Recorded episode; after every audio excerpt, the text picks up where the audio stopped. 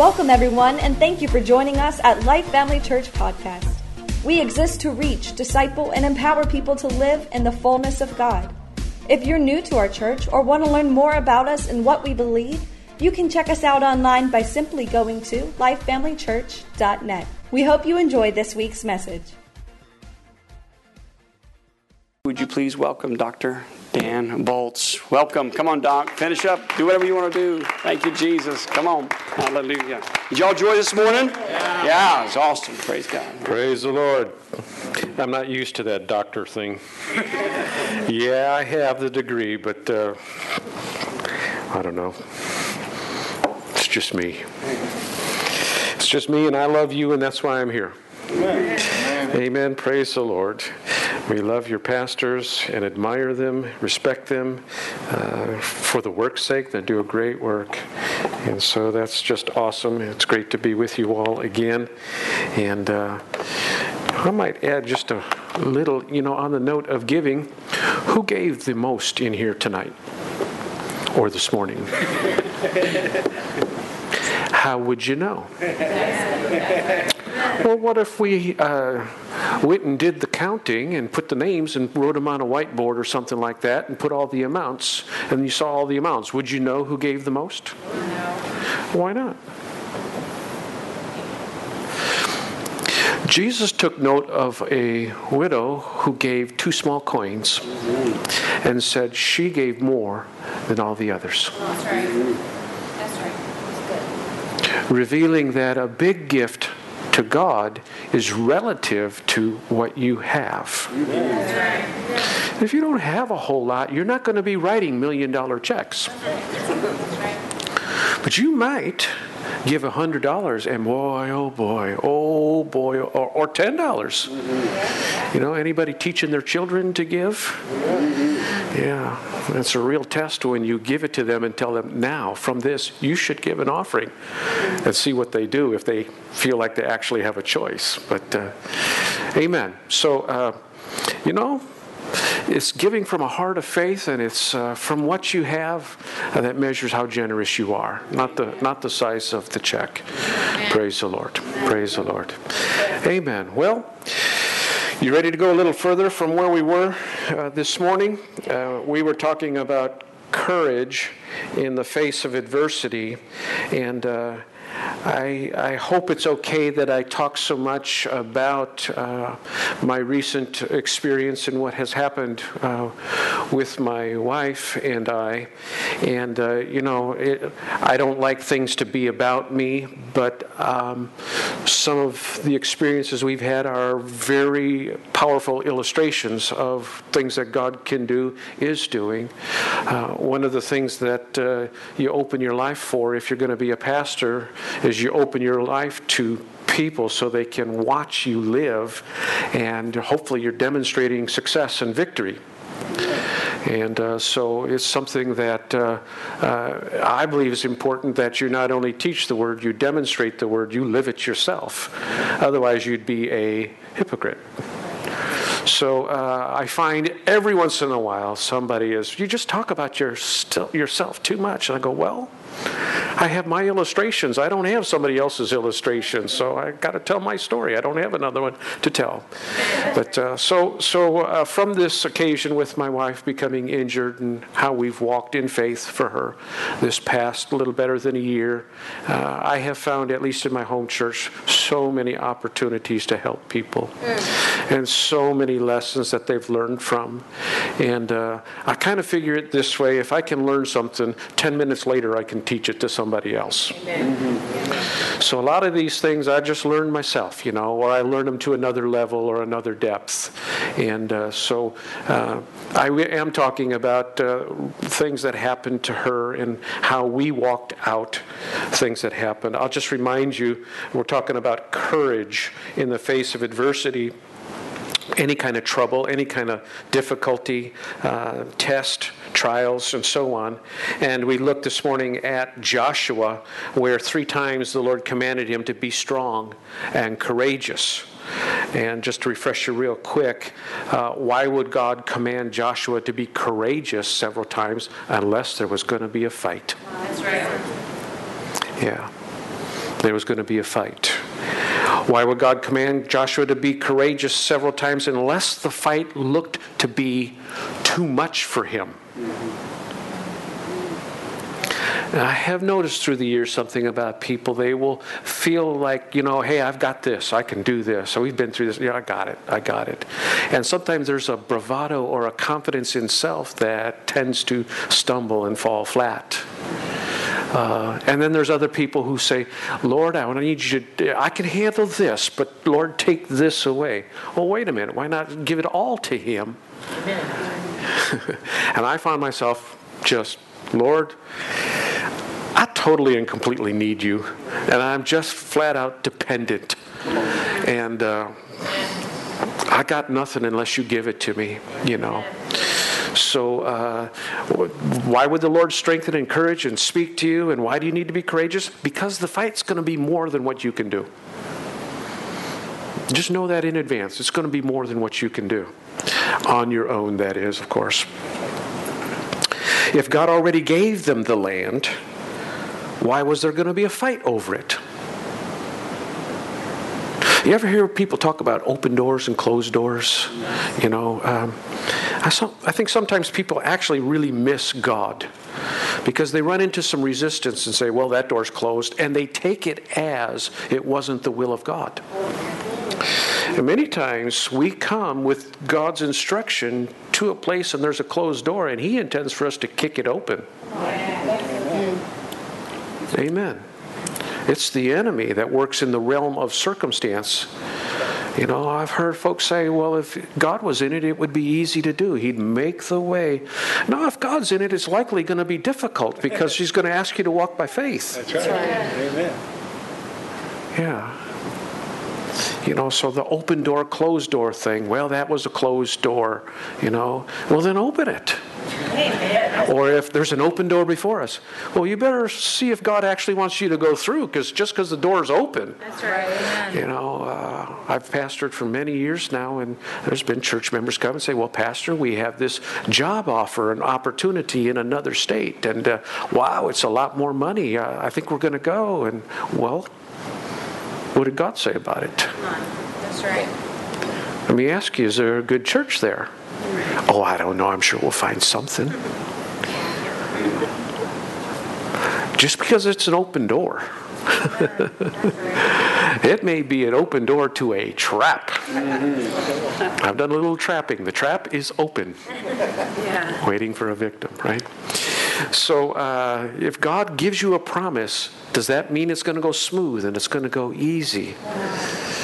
Uh, have you heard people pray, God, we're going to launch out in this, and we pray you just make the way smooth and you just make it easy and you solve all the problems so when we get there, we just slide in. I mean, people pray lots of things, and some of them are along those lines.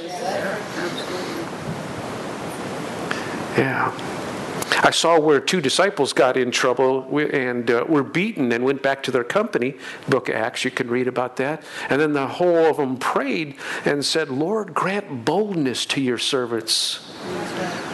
That with signs and wonders, stretch forth your hand to heal and so on. They didn't say, hey, take these guys out of the way and you got to make this a little easier for us. We'll go out and do signs and wonders and all that if, if you make it so it's not so hard. That's not what they prayed. It's not what they asked for. That's the place where the building shook after they pray, prayed along those lines. So, uh, if God gives you something, doesn't mean there's not going to be a fight. In fact, you need to be sure God gave it to you and keep referring to that so that you're equipped for that fight. How do you get courage? Is what we've been kind of talking about. Uh, I'll just remind you again. Uh, just know up front there's going to be a fight. That's the first thing. Uh, I recently taught along these lines in my church at home as well, and I had several people come and thank me. You know, just that right there, just knowing there's going to be a fight. You know, what's that phrase people use? To be forewarned is to be forearmed. Amen. Yeah. Just, uh, you know, what would you have in a military if you didn't tell them there's going to be a fight and we're going to train and we're going to train hard? Yeah, that's good. That's true. That's good. so there's going to be a fight. Uh, and keeping it just kind of simple, um, just because you finish one fight doesn't mean you're done. There's another one coming. Um, sometimes let's say it's somebody sick or injured you know and they're in that healing process and and then something can happen and you might consider it or think it a setback. And when people have that happen you know i thought we were healed. I thought we were done with this and now this happened. Just be prepared for it. It's going to happen. If you get to a level where, hey, this is going our way, this is going away, there'll just be another tactic from the enemy. He counterattacks.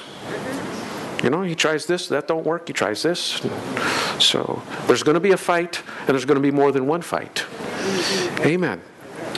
And remember, we looked this morning at 1 Peter 4.12. Do not think it strange concerning the fiery trial, which is to try you as though some strange thing happened. It's not strange if you're in a fight.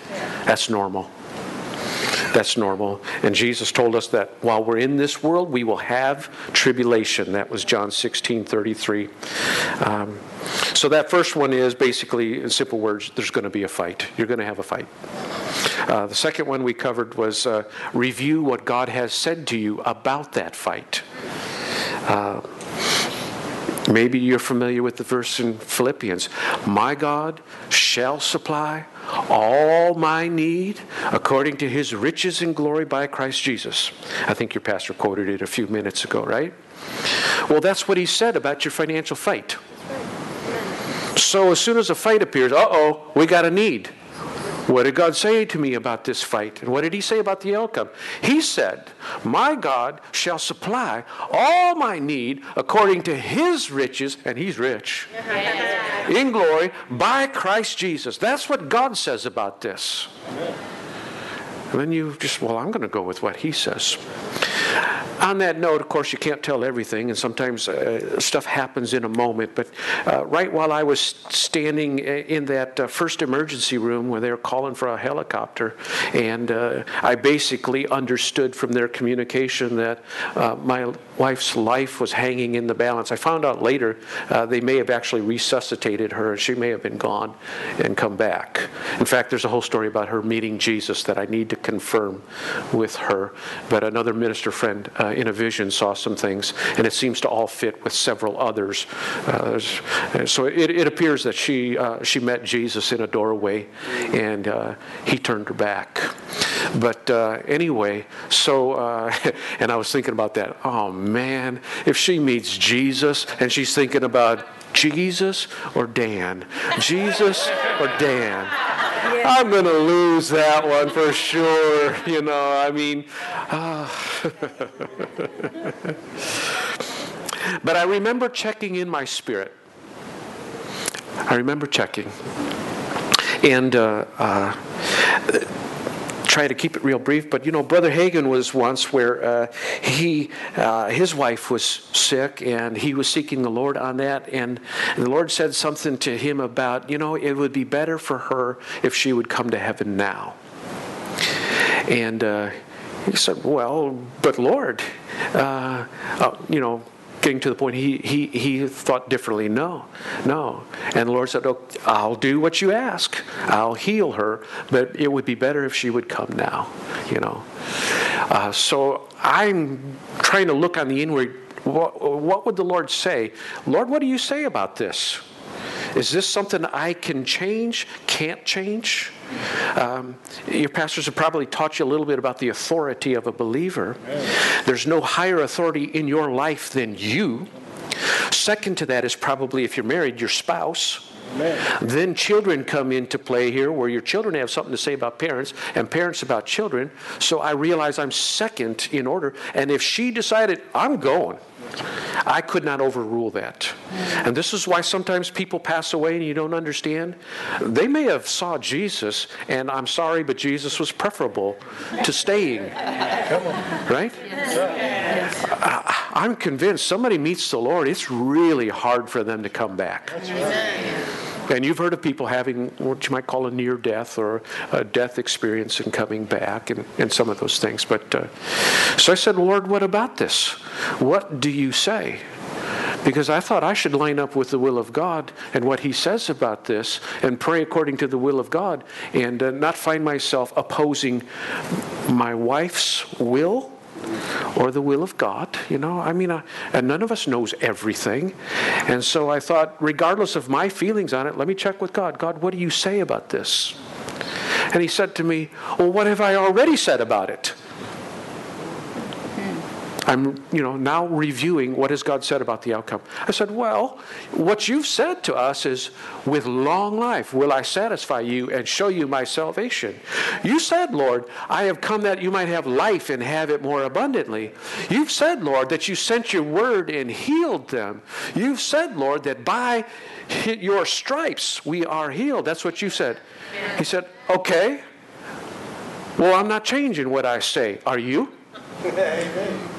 I said, no, I'm not going to change what you said, so I'm going to agree with you. I'm going to say what you said. So that's where I reviewed uh, what has the Lord said about this battle, this fight that I'm in. And if He said that He wants to satisfy and show us His deliverance and give us long life, oh, I'm going to go with that. Amen. Amen.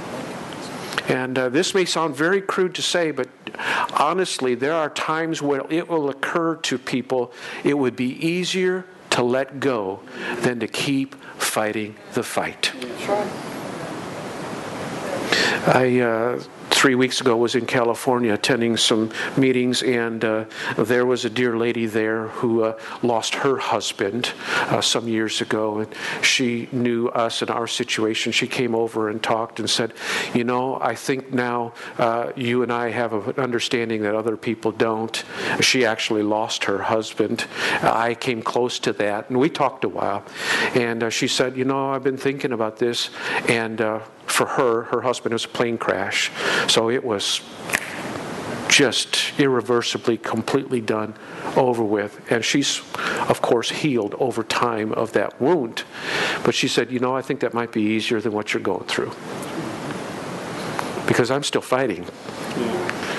And she's just depending on the Lord to uh, help her heal up, you know.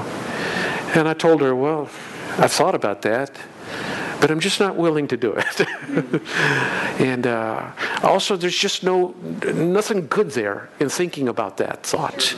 Yeah, I've developed a phrase that I use from time to time. There's no fruit on that tree. That's right. Uh, There's just no blessing in thinking on that. So, uh, by the way, asking the question why, there's nothing there for you. Amen. Amen. Maybe someday you can look back at it and you can say, Lord, why this or that? And there might be an answer and you could learn from it. But usually, when it's time to fight, it's time to fight, not to go, hmm, uh, how this happened. That's basically the same question. One more that you don't ask is when.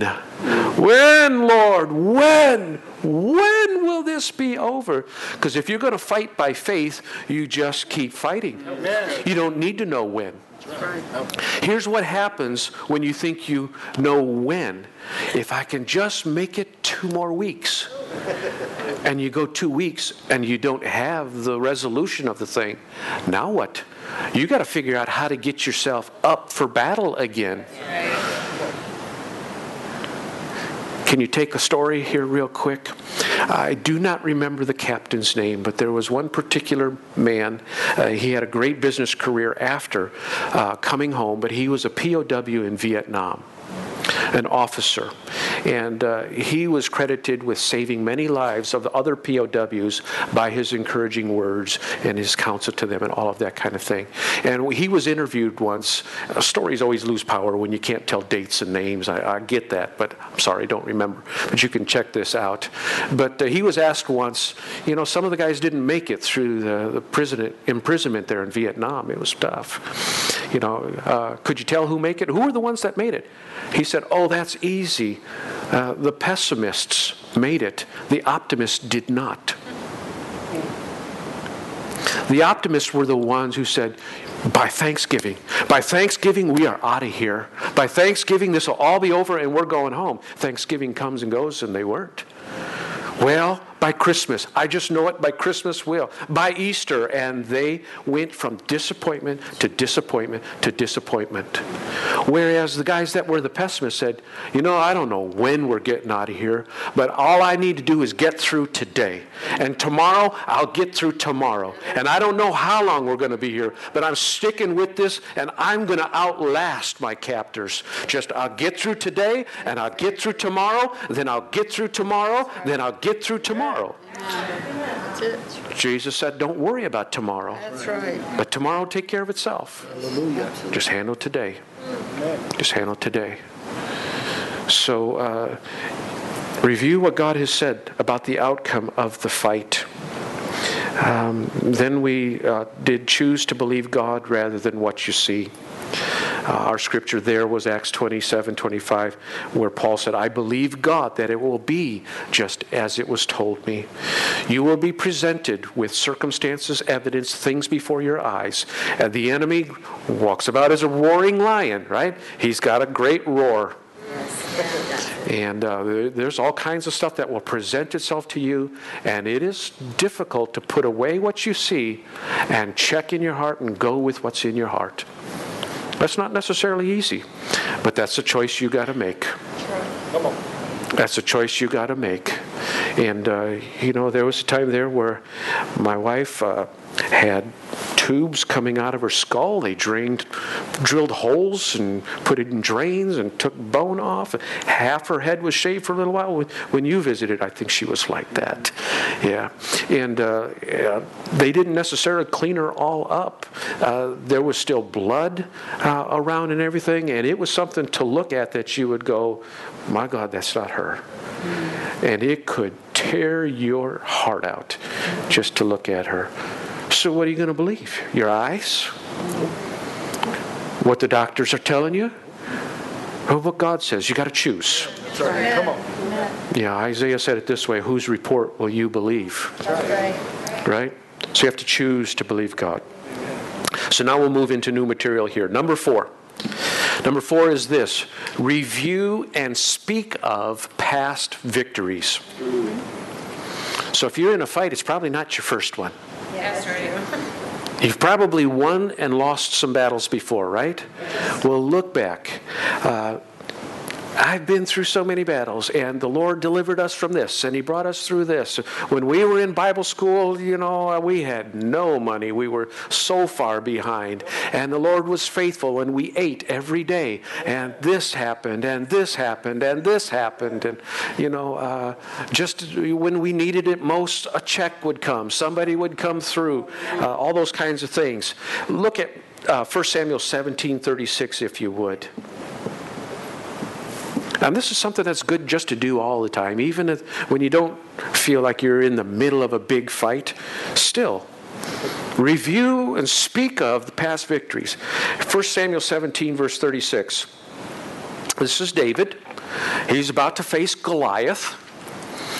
And uh, Goliath is much bigger than he, much more experienced than he, a man of war, and David was a teenager who watched sheep. But uh, David says this in verse 36 Your servant, speaking of himself, has killed both the lion and the bear.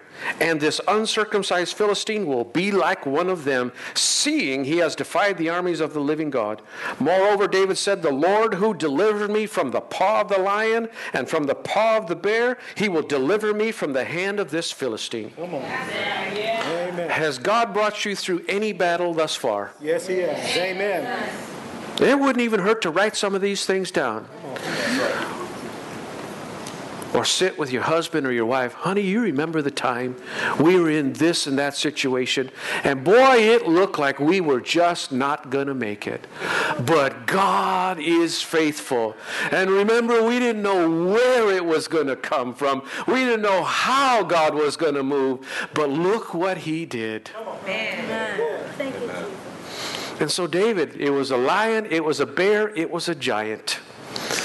And your battles will go that way. They'll start small, but they'll get bigger and bigger and bigger. And that's just really the mercy of God that He makes sure that you don't start at the biggest ones. yeah. But review and speak of. Could you tell as I'm saying some of this stuff that you're thinking, yeah, yeah. We whooped them. And then this come along and we whooped that. And oh man, God brought us through this and that. And pretty soon you're standing up, what's this giant? Giant schmiant. What's he think he is? Who cares? God's brought us through all of these. He can bring us through that. That one thing will do a lot for you.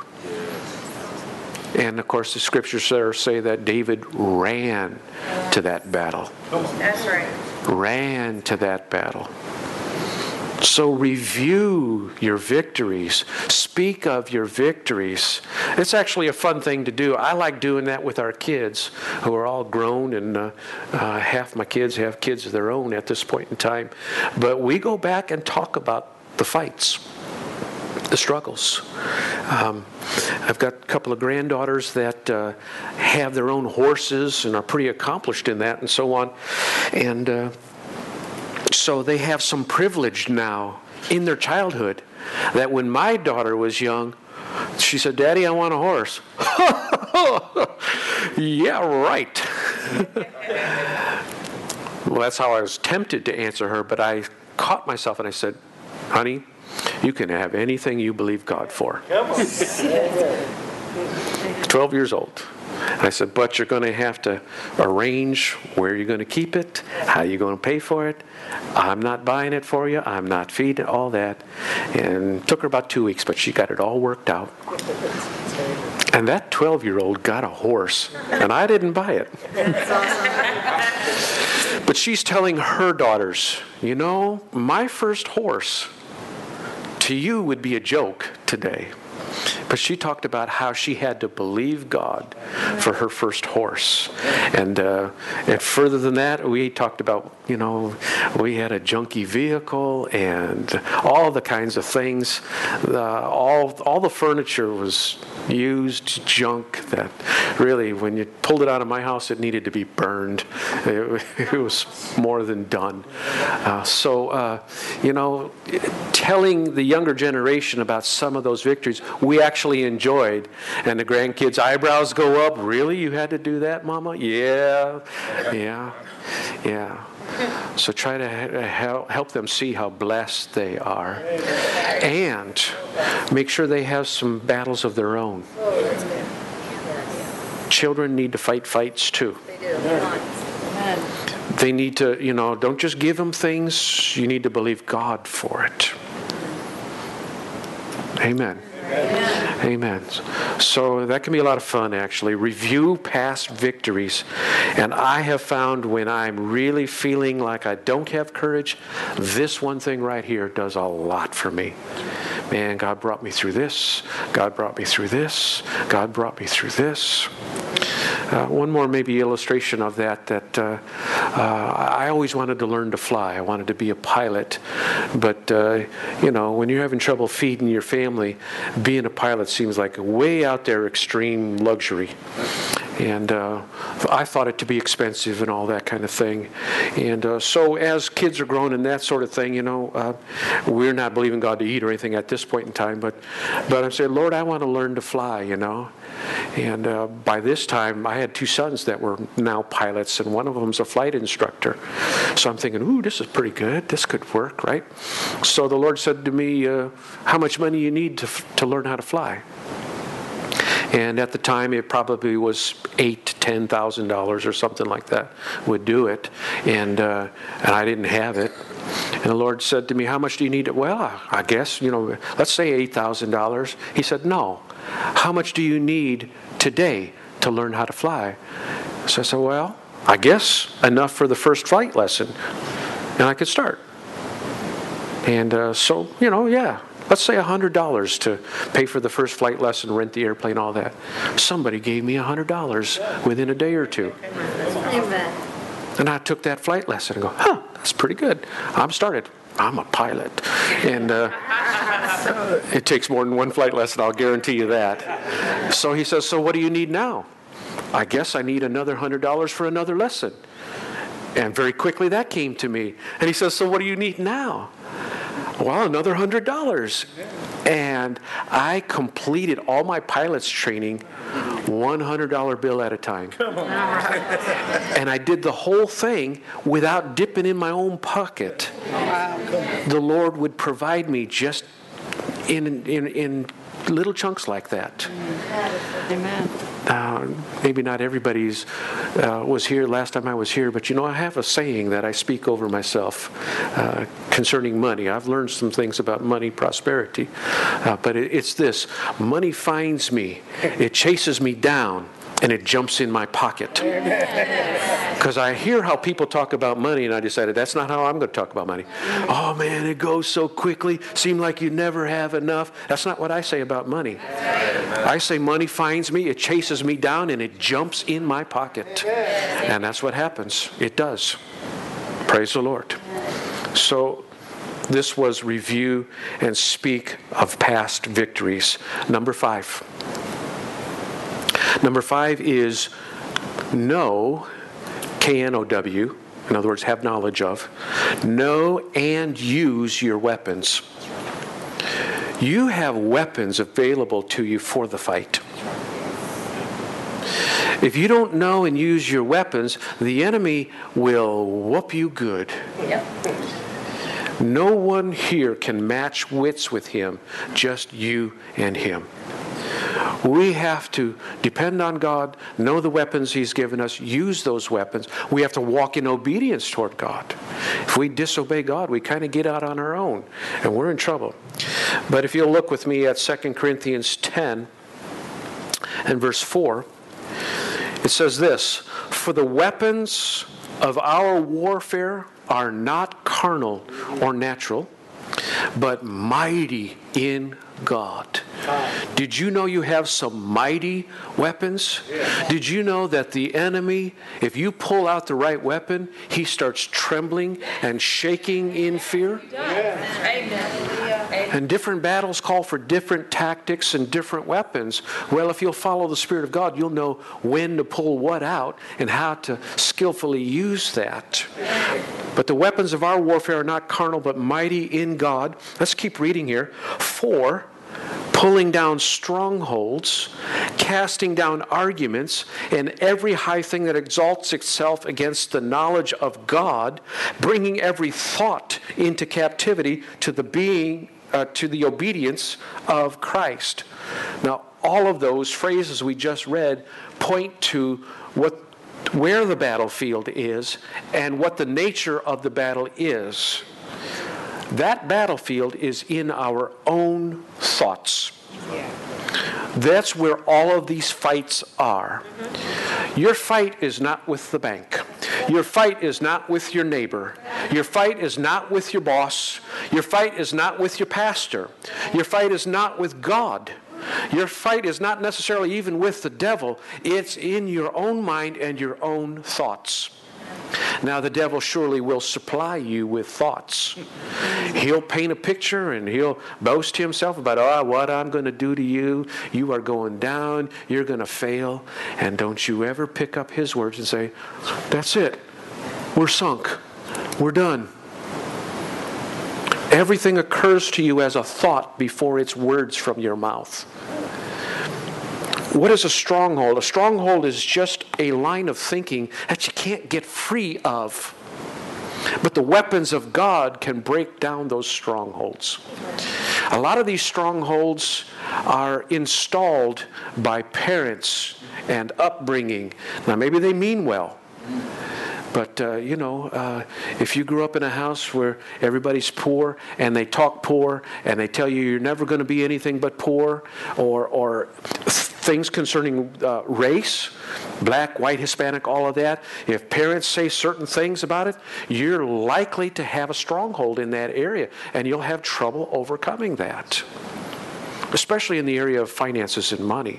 You know, oh, it just never be enough. Just seems like there's always something that comes up, and uh, and you find yourself saying it before you. You know, where'd that come from? Came from your parents, but it can be a stronghold you know and uh, and uh, how can that be defeated there's certain uh, weapons that can do that Uh, let me give you, without going into them in great detail, just a few of the weapons that you have. And I'm talking, not talking about sword of the spirit and all of that. No, there's some other things. Uh, how about this one? Thanksgiving. The enemy just doesn't want to hear thanks. Uh, praise. When the enemy punches you in the mouth and gives you a mighty blow, and you say, Praise God, He's done it before, He's going to do it again. We're coming out of this. Oh, thank you, Father. We have another victory on the way. The enemy goes, Huh? I just gave you a great shot, and you didn't complain? Come on. Thanksgiving, praise, worship, hearing the word and speaking the word. How did Jesus defeat the enemy in his time of temptation in the wilderness? Three temptations, three times. It is written. It is written. Powerful weapon. That shut him down. Even though he shut him down what looks like efficiently, you do realize that the temptation was 40 days. I mean, you read that in a couple of three sentences and you go, okay, next. But Jesus was 40 days struggling with temptation to obey these thoughts that were coming to him, these temptations, these tests that were coming to him. So Jesus had a fight. Amen. And he had another great fight in the Garden of Gethsemane. That was a fight. So much so, dripping sweat as drops of blood, and so on. Uh, but speaking the word, speaking the word. Um, here's another one being unmoved. In other words, chaos is breaking out around you, and you can maintain your peace. Being unmoved, unmovable. Paul said, None of these things move me.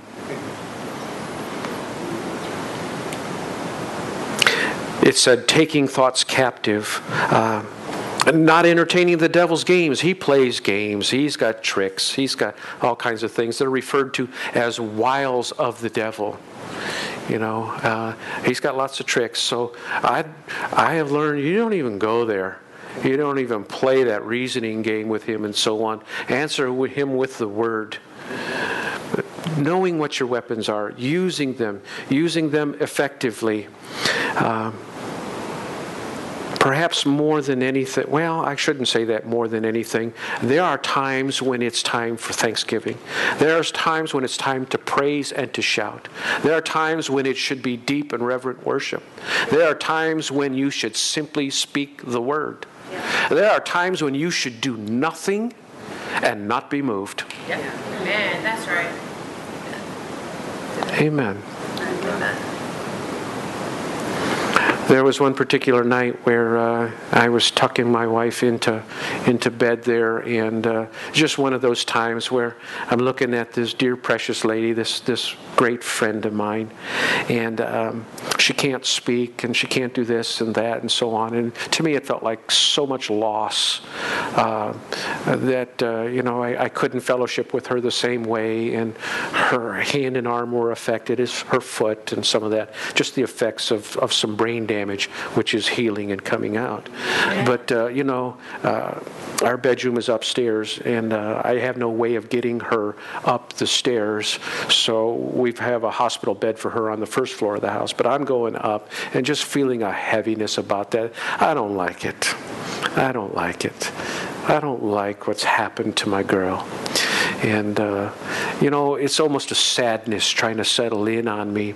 And I get up to my bed, lay down, and that's often where I do a lot of my praying when I lay down in bed at night.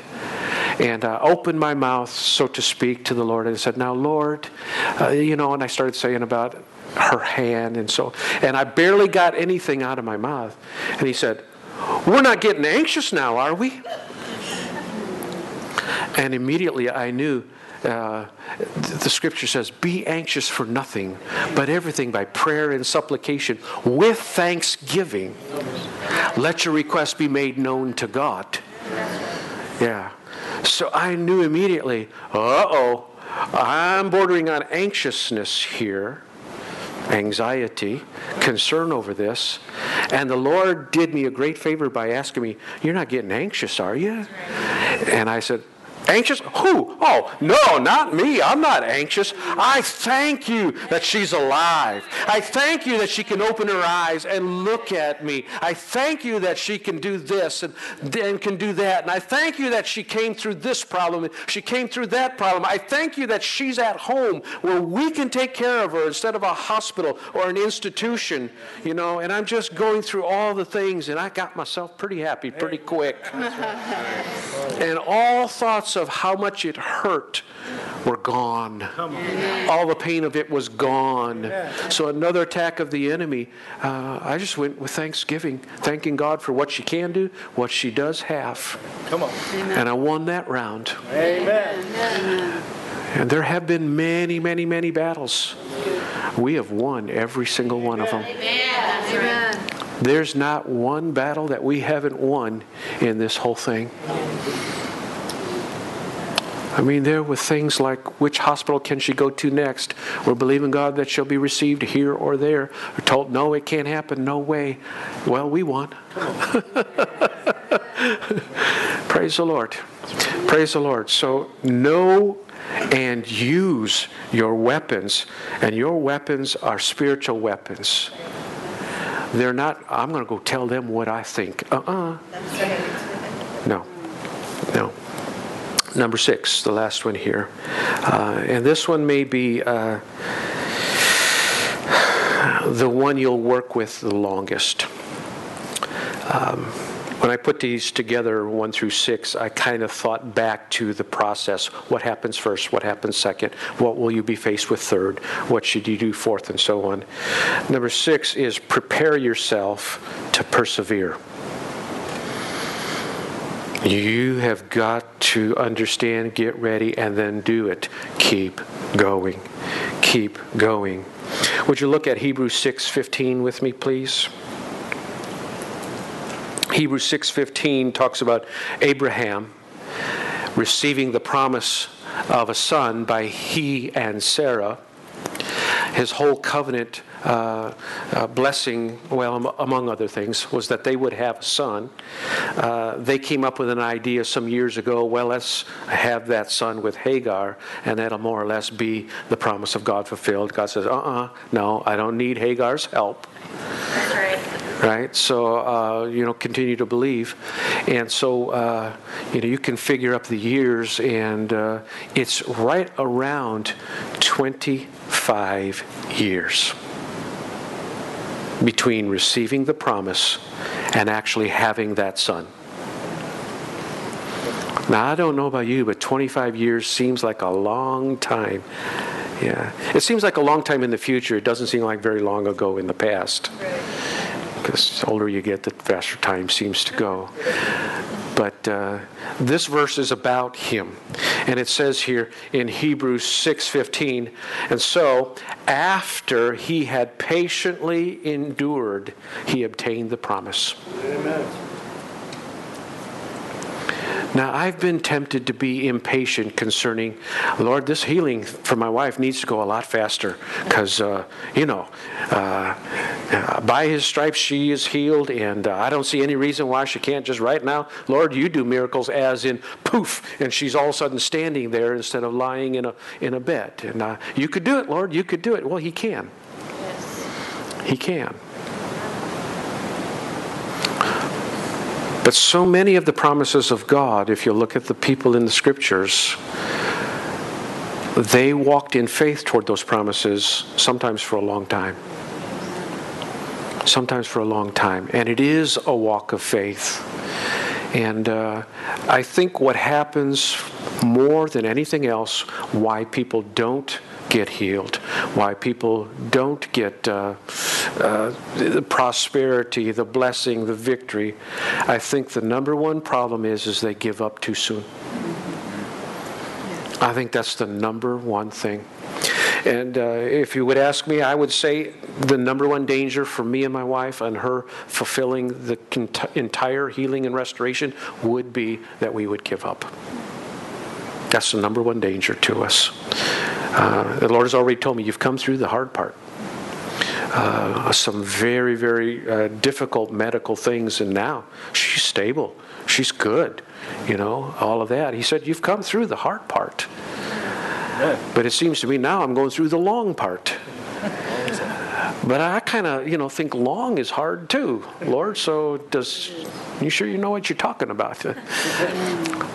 but patiently endure. And this scripture and some others would continue. Sometimes, now, Lord, and I wouldn't get no further, and I would remember that scripture after he had patiently endured, he obtained the promise. And so I would feed on that and say that you know, for a few days, and then then it would be something else, and he'd give me another scripture on that. But uh, the role of perseverance and sticking with a thing. That may be the, the, the most difficult part, and it, I mean, it may be the, the place that most people fail. Everybody starts well. You can have an exciting service, hands are laid on you, and woo, we got it. Praise God. Did you hear that prophecy? We got it. But as I said, a test is coming. And the enemy will take that from you, and it'll look like it's not coming to pass. And what then? You're going to have to continue to believe God.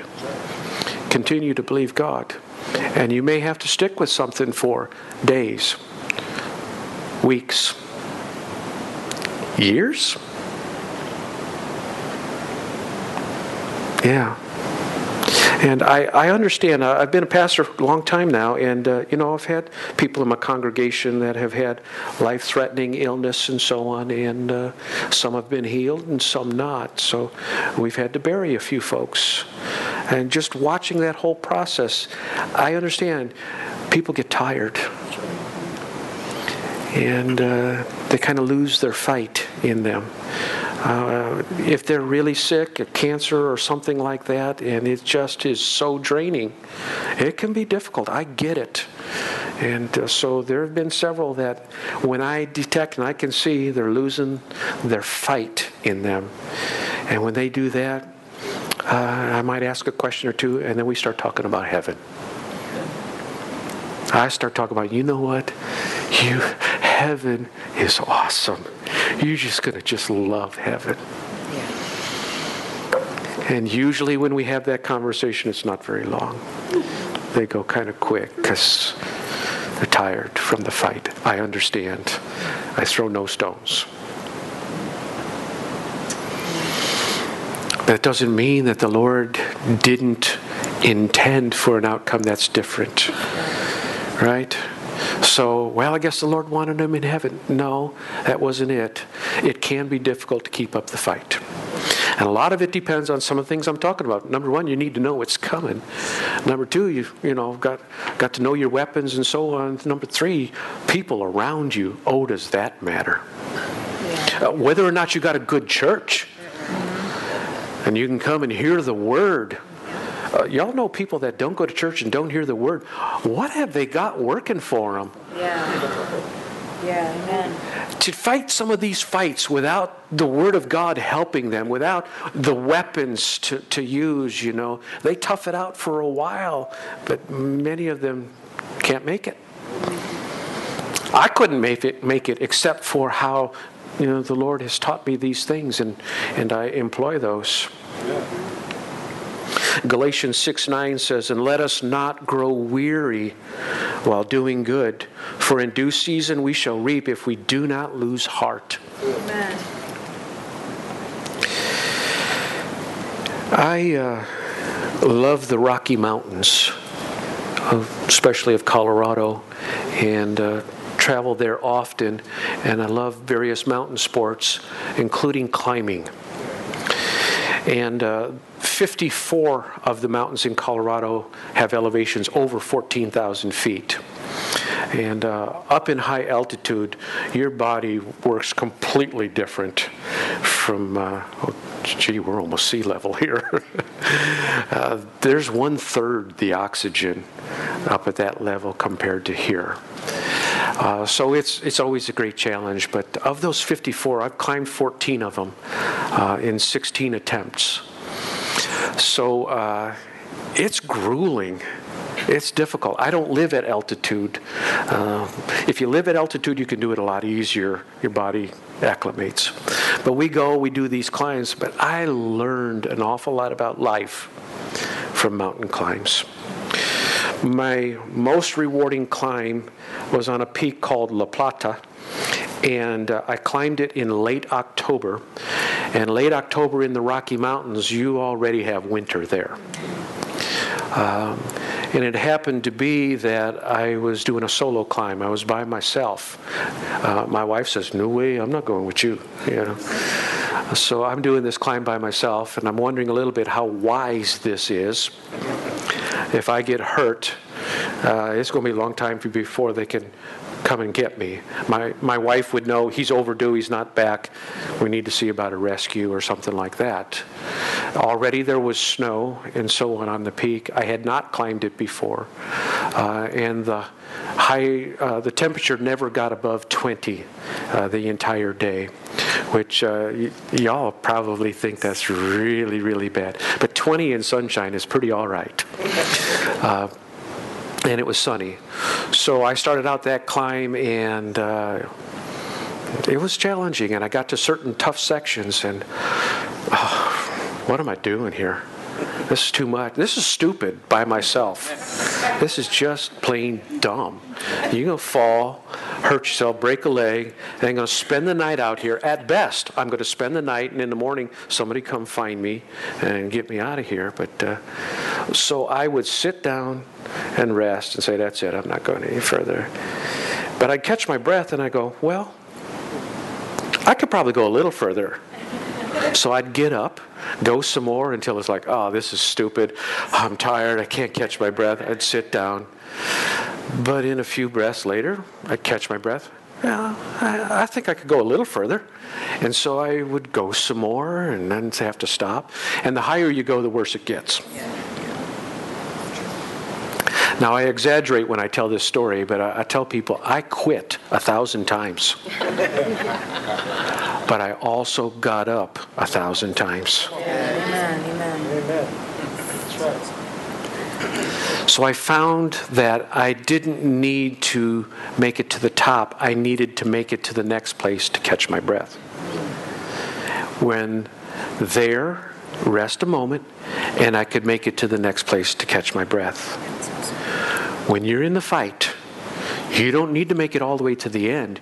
You just need to make it a step further and catch your breath. And that may be an hour or two, catch your breath, and start up again. It may be a day at a time, catch your breath, start up again. It may be from week to week. I need to get to church, talk to my brothers and sisters, hear a good word, catch your breath, but go again. So I like to say, I climbed that mountain quitting a thousand times. And I did make it to the top. And uh, it was by far the most rewarding climb that I ever did. And I've had some really rewarding climbs by myself, me and God. And it was extremely cold and clear. Um, in that clear air, from where it was, central Colorado, I could look to the southeast from me and see the entire Sangre de Cristo range into New Mexico. I turned this way just a little bit to the southwest. There was all the San Juans that goes out into Utah. Turn this way, well, there's Pikes Peak, and way up there, oh, that's Long's Peak up at Rocky Mountain National Park, almost Wyoming. And I know the mountains well enough to be able to pick out some of them, even from many miles away. Turn a little further, and here is the Collegiates, and here is uh, the Elk Mountains going out and terminating in Mount Sopris at Glenwood Springs, Colorado, to the northwest. I may be talking about geography y'all aren't familiar with, but uh, I could see the entire state of Colorado, at least the Rocky Mountains. What a view.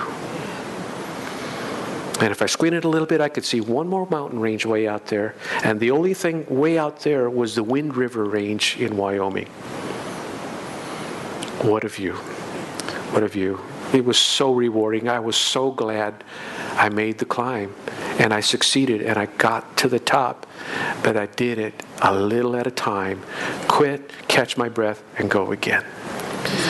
That's what I'm doing here with this uh, challenge in the uh, attack on my wife, the health for my wife.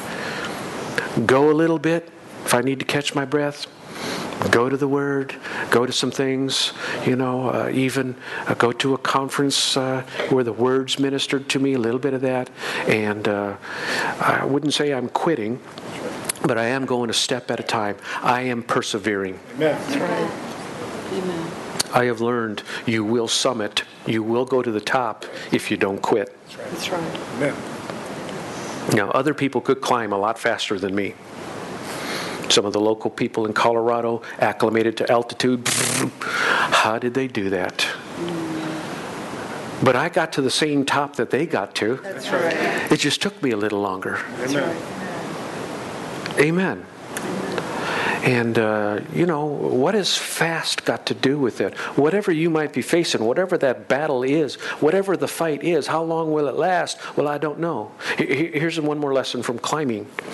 Uh, you would be climbing up, and as you get close on a mountainside, you know, you'd see something that looks like the top right there because you're so close. And you go, okay, that's the goal. We just need to make it there. And it takes you two hours, and you get to that, and you step up on top, and you go, oh, it's not the top. They're called false summits. Yeah. There's a name for them because that's what they are. They're lion summits. They're false. If I could just get to there. And after several climbs, I learned anything I see that looks like a summit, I don't believe it. That's not the summit. I just figure it's not the summit. Then when I get there and expect more, if it's the summit, huh, looky there. That's it.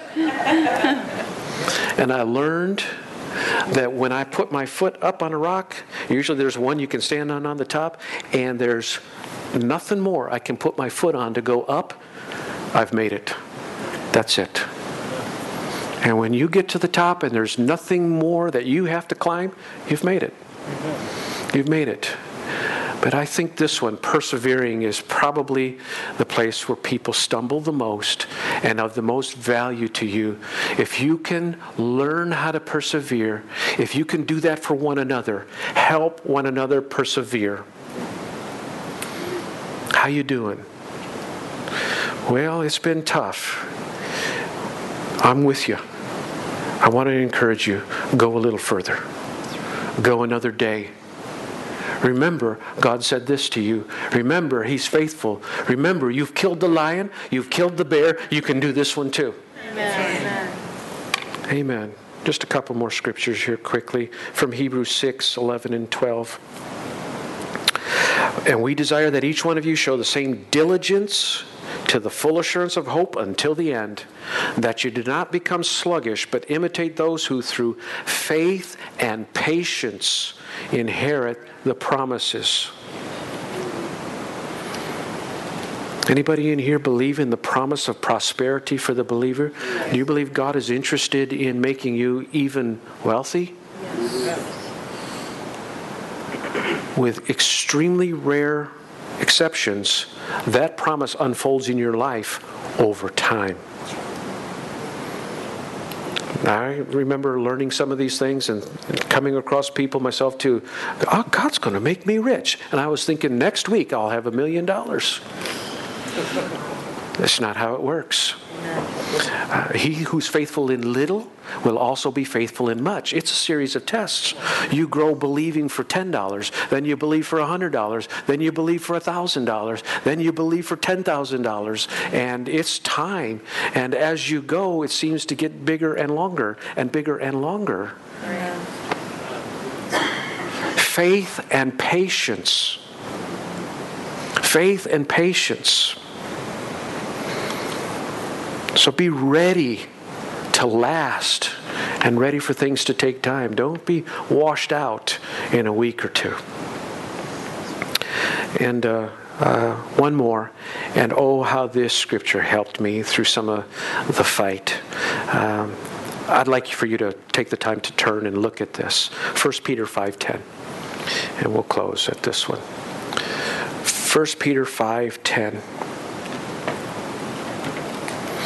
You ever felt like life has got you tossed to and fro, like James talked about, a wave of the sea, back and forth, and it just, you know, like maybe you're a pinball ball being bounced around. This happens and that happens, and, and you know, it's just like you don't feel like you're in control of anything. Life is just slapping you around. I would like to be settled.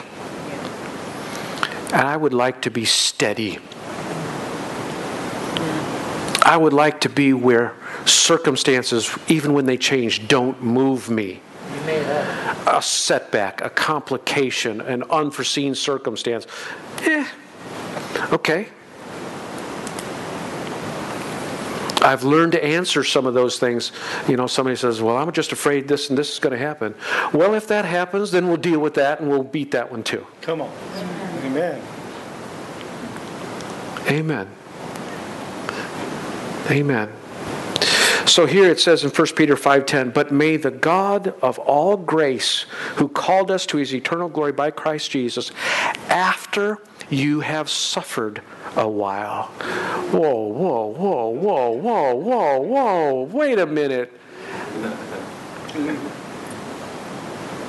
If you look for it, the Bible has a fair amount to say about suffering as a believer. Yes. It does. And there are things that we are called and appointed to suffer, and others that we are not. And you need to know which is which. But it says here, after you have suffered a while. And if you're in a fight, you're suffering some things. Amen. Uh, there's no way around it. Fighting is suffering. You're going to take some hits, you're going to sustain some wounds, you're going to bleed.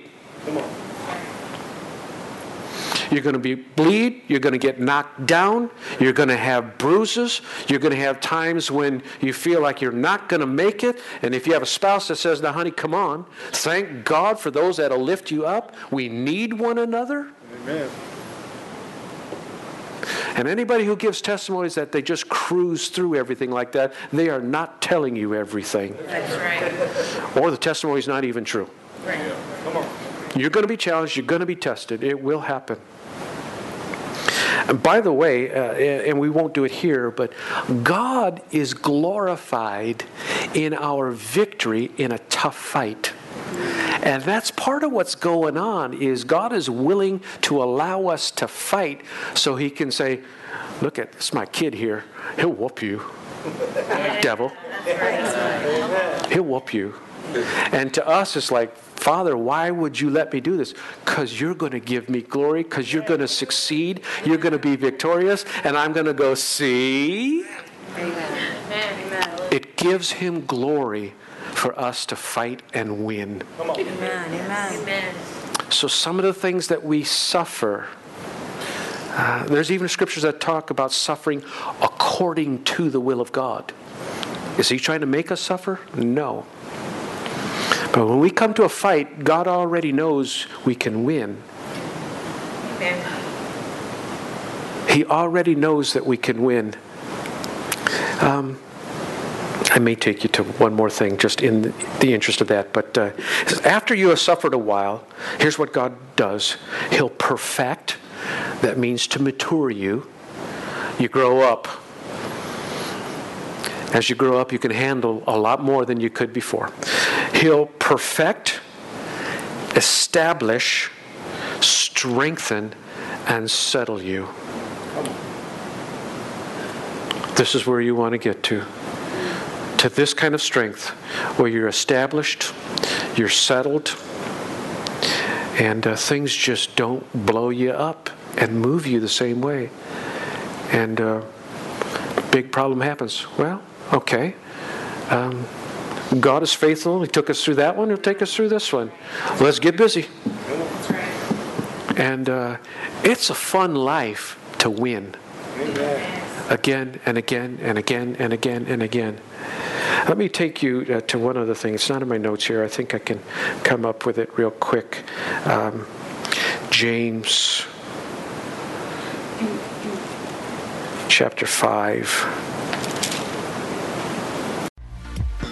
Thank you for joining us this week. It's our honor to serve you and be part of your walk with Christ. Don't forget to check out our website at lifefamilychurch.net. Have a blessed week and remember, the best is yet to come.